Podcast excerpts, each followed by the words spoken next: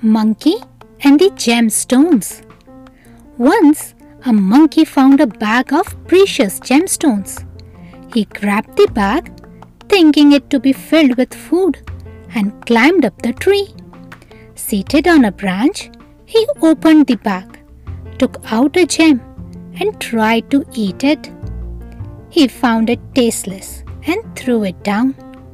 Then he put another gem in the mouth, but found it to be tasteless and threw it down as well. In this way, he emptied the entire bag of precious gems.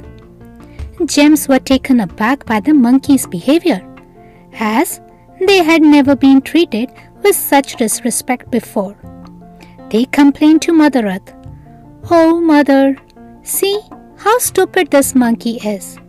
The whole world knows our worth, and here this monkey is throwing us away as if we have no value."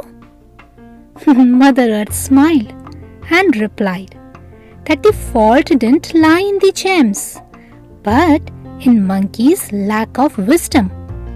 If the monkey knew the true worth of gem, he would have not discarded them.